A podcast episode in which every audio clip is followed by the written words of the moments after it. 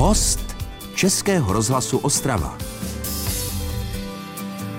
Dobré dopoledne vám všem. Sedím tady u stolu s hostem, se kterým jsem se naposled tady u tohoto mikrofonu setkala před 372 dny. Jurij Galatenko, bormistr opery Národního divadla Moravskoslezského. Dobrý den. Dobrý den. Vy si to pamatujete taky. My jsme točili náš rozhovor nějakého 22. února a vysílán měl být a taky byl přesně 24. února. V podstatě pozbyl téměř aktuálnosti, protože my, když jsme si dva dny předtím vyprávěli o tom, jak je to ve vaší domovině, tedy na Ukrajině, tak to pořád bylo v takovém duchu doufejme, že se nestane nic strašného, že prostě jenom žijeme v nějakém napětí. Dva dny na to se stalo. My jsme vlastně přemýšleli, jak naložit s tím naším rozhovorem a museli jsme ho průběžně aktualizovat, protože věci najednou byly úplně jinak. Jaký je a byl celý tenhle ten rok pro vás? No já si myslím nejenom pro mne, ale pro spoustu lidí ten život se obratil úplně někam jinam. Pořád myslím na ty lidi, co vlastně byli nevinně zabití a za nic nemohli. A vlastně jak v tom životě, když člověk si říká, že už to lidstvo zažilo tolik, že je poučený, je chytrý, je vzdělaný a najednou jenom mávnutím jedného člověka dokáže takhle změnit osudy prakticky všech na celém světě.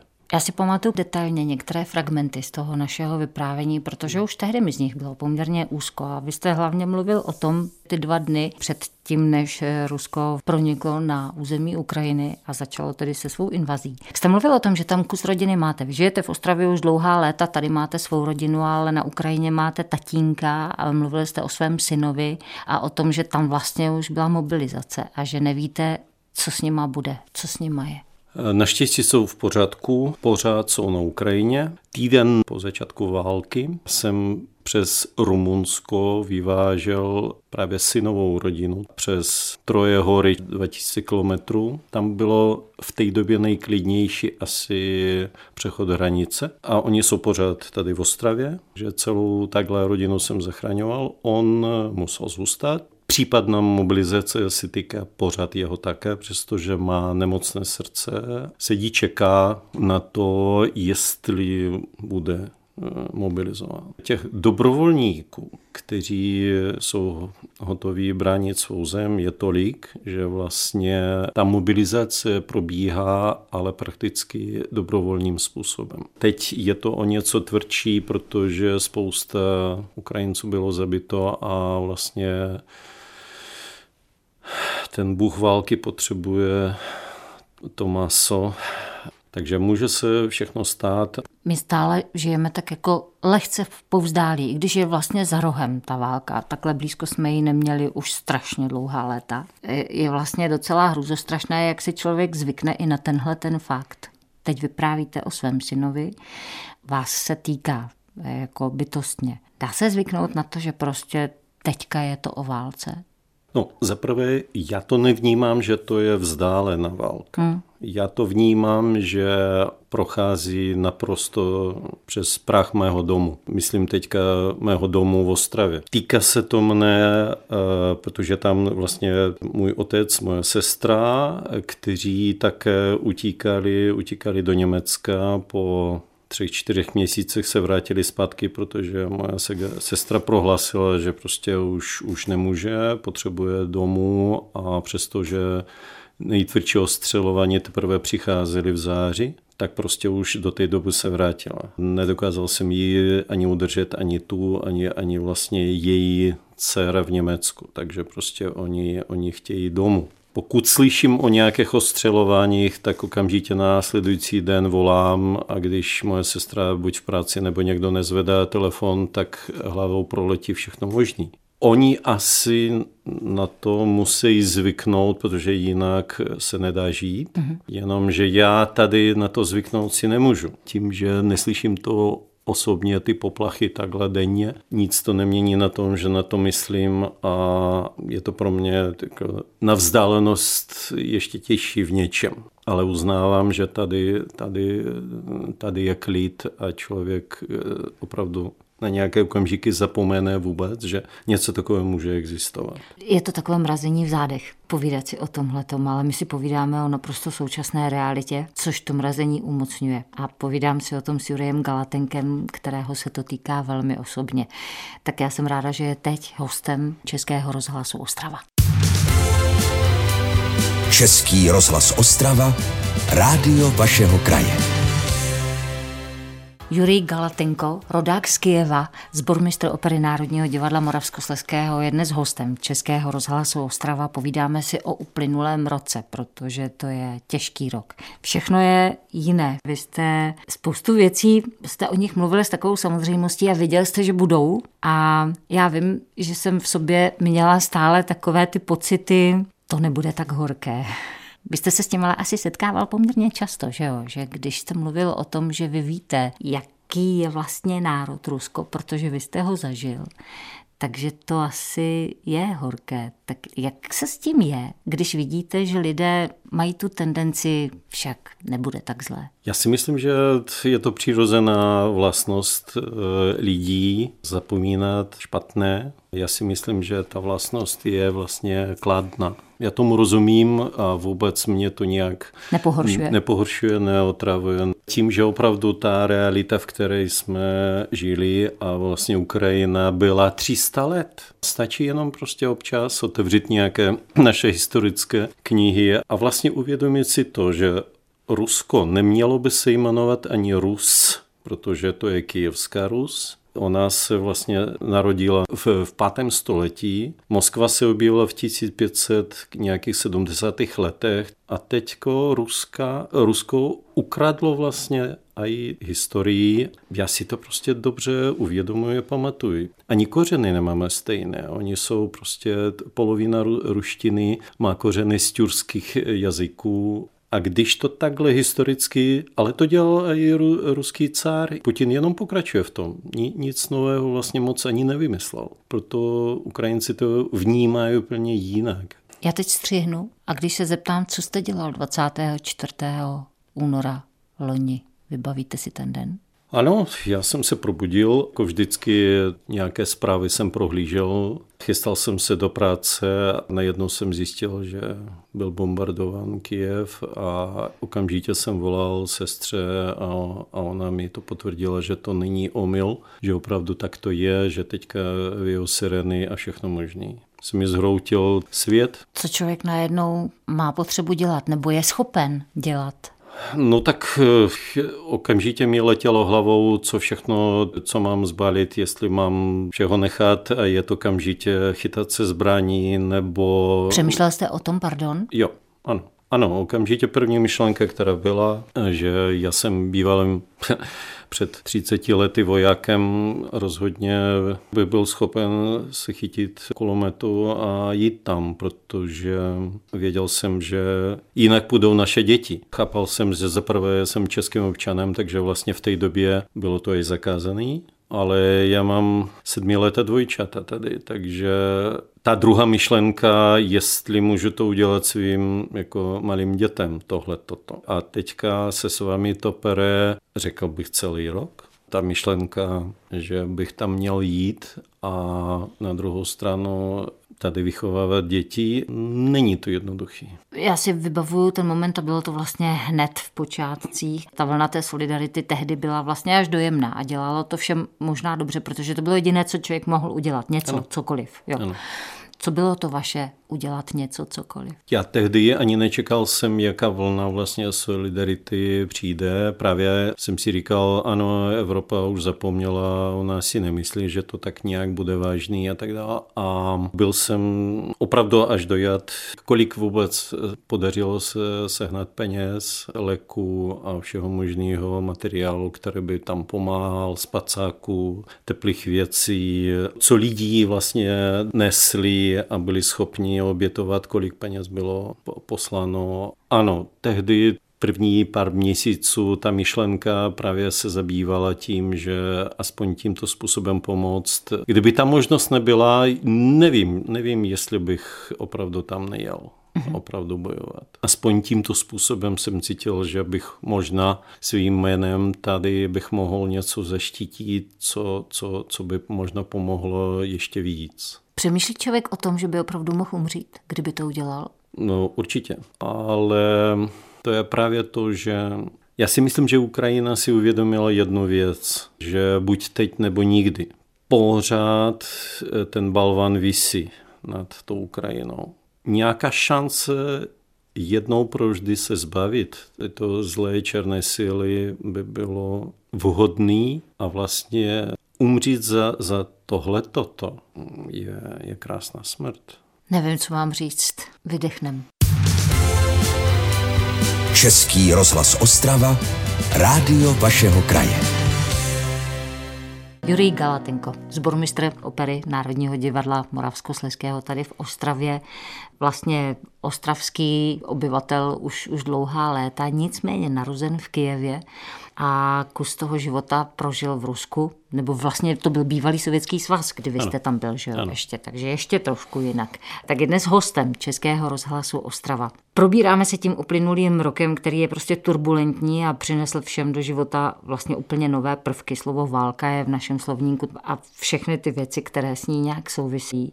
Já si ještě vybavuju další věci, které najednou se začaly objevovat a to zase jako velmi těžko je jakkoliv hodnotit, ale najednou, jak měl člověk tu potřebu aspoň zaujmout postoj nebo něco, tak je vlastně i v tom umění se tohleto začalo nějakým způsobem odrážet. Jak se vlastně začalo s těmi autory zacházet v tom smyslu, jako tak stáhneme ruské hry, divadel a podobně. Tak vy jste sám člověk, který s tou hudbou, s uměním nakládá. Jak tohleto je teda vnímáno někým, kdo dělá s tímhletím druhem, jak to říct, prostředků? No rozhodně týká se to všech, eh, ta situace, ta válka a hudby se to týká také. Takže ty myšlenky prolítnou hlavou. Já kdysi, jak jsem jezdil ještě do Peterburgu, a to bylo pro mě skoro nejoblíbenější město v bývalém Sovětském svazu okrom Kijeva, tak teďka nemůžu slyšet vůbec nic o Rusku a vím, že už nikdy tam nepojedu. A i kdyby válka skončila jakkoliv, tak ano, vnímám to, že skladatelé ruští za to, že Putin teďka rozvázal válku, nemohou. Na druhou stranu, tak jak sporty, tak umění je určitě součástí propagandy. A třeba jak teďka pracuji nad Tannhäuserem od Wagnera, tak také jsem uvažoval nad tím, jak vlastně Hitler zneužíval jeho hudby pro to, aby to svoje nacionální eh, smýšlení. Ano, ano, to smýšlení a vlastně ty svoje ideje naprosto odporné vlastně zeštiťoval hudbou, nejenom hudbou, třeba i basníky a další byli zneužívány, vlastně vůbec za to nemohli, ale než vůbec Wagner zazněl v Evropě a v Izraeli tak tuplem, tak muselo uběhnout pár eh, desítek let a Putin zneužívá toho ruského umění, té jakože velké hudby na propagaci svých eh, také cílů. Pro mne osobně rozhodně ti skladatelé za to nemohou, ale já bych nedokázal teďka se věnovat ruské hudbě. To jsem se teď chtěla zeptat. Kdybyste najednou měl teď dirigovat hudbu Čajkovského, tak co byste udělal? Já bych udělal vše pro to, abych to nemusel dělat. Přestože já jsem profík a měl bych eh, tyto věci dokázat. Možná bych to musel dokázat, ale zatím nechci na to ani myslet. Nemusel jste stát před takovým rozhodnutím během toho roku? Naštěstí ne. Uvažoval jsem nad tím a rozhodně jsem se připravoval, jak bych se zachoval tak, abych nikomu neublížil a přesto nešel proti, proti svému pocitu. Rozhodně všechno udělal bych pro to, abych nemusel to dělat. Takže nehrozí, že byste teď otevřel knihu ruského autora? Víte co, třeba pokud by to byl Solženicen, nebo pokud by to byli spisovatelé, kteří popírali to růství, popírali tu, tu imperskou povahu těch Rusů, rozhodně bych si to otevřel, nemám s tím problém. Já si pamatuju vaše slova minulé, když jste charakterizoval vlastně celý ten národ, řekl jste, to je úplně jiná DNA. To mi utkvělo. Ano, ale tak, jak to bývá, že vlastně žádný národ nemůže být úplně celkově eh, záporný nebo kladný. Eh, všude jsou lidi dobří a zlí, nevýjímaje žádného statu. To je docela těžké o těch věcech mluvit a jakože cítím potřebu, že se o nich mluvit má a musí, ale s tím vědomím, že co, co my můžeme udělat? Co my můžeme udělat? Víte co, já si myslím, že my můžeme všechno a dokonce děláme správné věci, přestože děláme to strašně pomalu, ale... Ale zaplať pambu, že vůbec. Ano. Za prvé, za druhé, já se tomu nedivím, já tomu rozumím, vůbec nikomu nevyčítám to tempo podpory nebo to tempo jako změna uvažování. V podstatě je to přirozená věc, my děláme strašně moc. Kdybychom my tohle toto nedělali, vždyť Ukrajina by padla druhý měsíc jsou ochotní umírat za celý svět, tak je to proto, že tady děláme správné věci. Český rozhlas Ostrava, žijeme tu s vámi. Povídám si o uplynulém roce s Juriem Galatenkem. Ten sleduje, jak jeho rodná země vzdoruje ruské invazi. Už je to dlouho. Mířím k tomu. Jak moc koukáte na zprávy? Pořád, každý den, bez toho nedokážu vydržet, protože tam se vlastně tvoří historie vůbec našeho kontinentu nebo celé země koule a vnímám to takhle.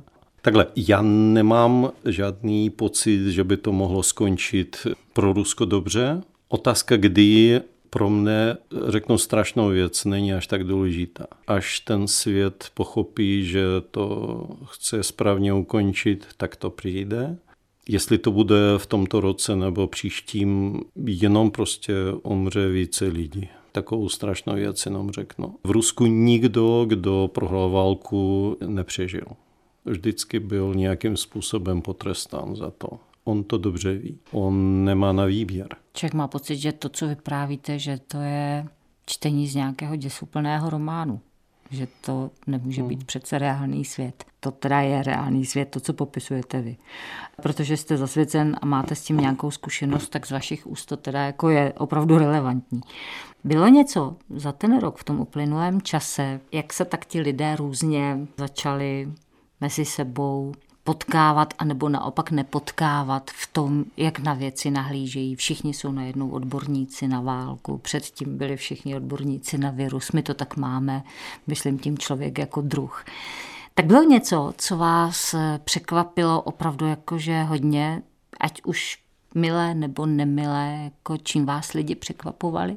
No musím říct, že e, spíše milé překvapení, protože já na moc rozumné lidstvo moc nevěřím. Pořád e, říkám, že pokud se podíváme, co vlastně té přírodě děláme a jakým způsobem se chováme v té země kouli, tak e, jako moc chytrý to tak jako ne, nevypadá. Všeobecně jsem spíše skeptický na to, co člověk rozumný, rozumného dělá. Mm-hmm ale musím říct, že já jsem čekal spíše víc odporu a víc liknavosti k této situaci a bal jsem se toho a vlastně to dobro mě milé překvapuje pořád. Vy jste zmínil, že máte sedmiletá dvojčata. Ano. A jak moc je před tím tématem uchraňujete, nebo jak moc s nimi o té válce mluvíte? Mluvíme o tom, děti to vnímají, eh, jasně, že všechno drastické ty noviny a nějaké jasně, že chráním je před tím. Ale to, že dětí najednou jsem měl nutkání naučit e, českou hymnu a ukrajinskou, takže prostě pokud jedeme v autě, tak dvě hymny za sebou si zaspíváme. Takže já si myslím, že asi takové nutkání nebo pocity jsme měli a a oni se mě ptali na texty a proč to je tak. Tati nauč nás ukrajinské písničky. A, takže opravdu já si myslím, že tímto způsobem asi vnímáme. Protože před rokem asi učit je ukrajinskou hymnu by mě možná ani tak nenapadlo. nutně nenapadlo. Ale teď ano. Mluvíváte ukrajinsky někdy? Ano, ano. Já mám t, vlastně ve sboru, nebo t, známe tady Ukrajince a přestože doma oni byli zvyklí, jsou z východu Ukrajiny byli zvyklější mluvit rusky, tak teď je, nedává mi šanci, musí se mnou mluvit ukrajinsky. Takže až takhle a já jsem za to vlastně vděčný. Pokud bych před rokem něco takového jim nabídl, tak asi bych nepochodil, ale teď, teď umí hezky. To jsou takové ty malé prostředky těch malých revolt, který člověk je schopen v tom kontextu, ve kterém je asi, že jo? Ano. Aspoň tohle. Ano, můj otec to udělal v, v roce 2014. On tím, že celý život prožil na Ukrajině, byl narozen na Ukrajině, má rodiče Ukrajince, ale Kyjev byl natolik krucifikován, že on moc ukrajinsky neuměl. A ve svých 70 tehdy něco letech se rozhodl, že teďka budu mluvit jenom ukrajinsky. Co vám dělá radost? Všechno. Všechno, co, co se netýká války. Dělá mi radost, že tady je klid, že lidi žijou svým životem a já si čím dál tím víc uvědomuji, jak vlastně je nám tady dobře. To je dobré si občas takhle zopakovat, říct to nahlas. Ano, ano. Protože pořád neslyšíme sireny. Ano. Co vám mám popřát? Asi vím, um, ale ano. řekněte to vy. Popřijeme mě Ukrajině vítězství. Moc děkuji za tuhle chvíli s Juriem Galatenkem. Děkuji vám. Já děkuji.